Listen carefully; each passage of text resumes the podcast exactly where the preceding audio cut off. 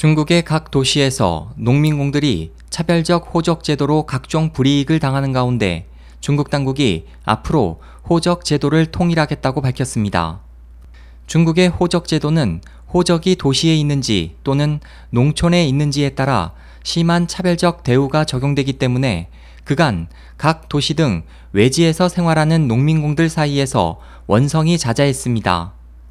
27일 중국 신문망은 지난해 국무원이 지방의 각 성과 자치구, 직할시에 시달한 호적 제도 개혁 추진을 위한 의견에 따라 각 지방의 호적 제도 개혁안이 속속 마련되고 있다면서 현재까지 신장, 헤이룽장, 허난, 허베이, 스촨, 산둥, 안휘, 구이저우, 산시, 장시, 후난, 지린, 푸젠, 광시, 칭하이 등 16개 성이 정식으로 호적제도 개혁 의견을 제출했다고 전했습니다.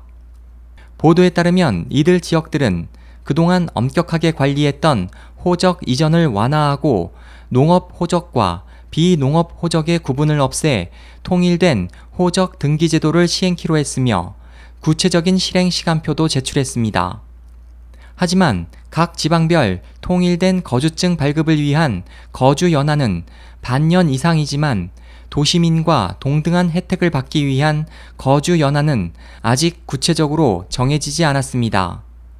이에 따라 헤이룽장은 지난해 11월부터 농업, 비농업 호적 구분을 없앴고 구이저우는 6월 1일부터 농업, 비농업 구분 등기를 폐지키로 했습니다. 또 신장 자치구와 구이저우 지역은 농민공이 연속해서 각각 2년, 1년 이상 거주할 경우 단계적으로 현지인과 같은 직업 교육, 취업, 양로, 최저 생활 보장 등의 사회 복지 서비스를 누릴 수 있는 권한을 부여하기로 했습니다. 국제금융포럼 도시화 연구중심의 이펑 주임은 이번 방안에 대해 농업, 비농업 구분이 철폐되면 신분 간 차별도 대폭 줄어들 것이라며 의료, 취업, 주택 지원 등에서 차별적 대우가 단계적으로 철폐될 것으로 전망했습니다.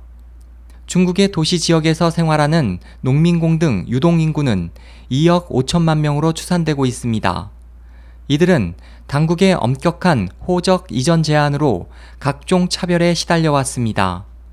SOH 희망지성 국제방송 홍승일이었습니다.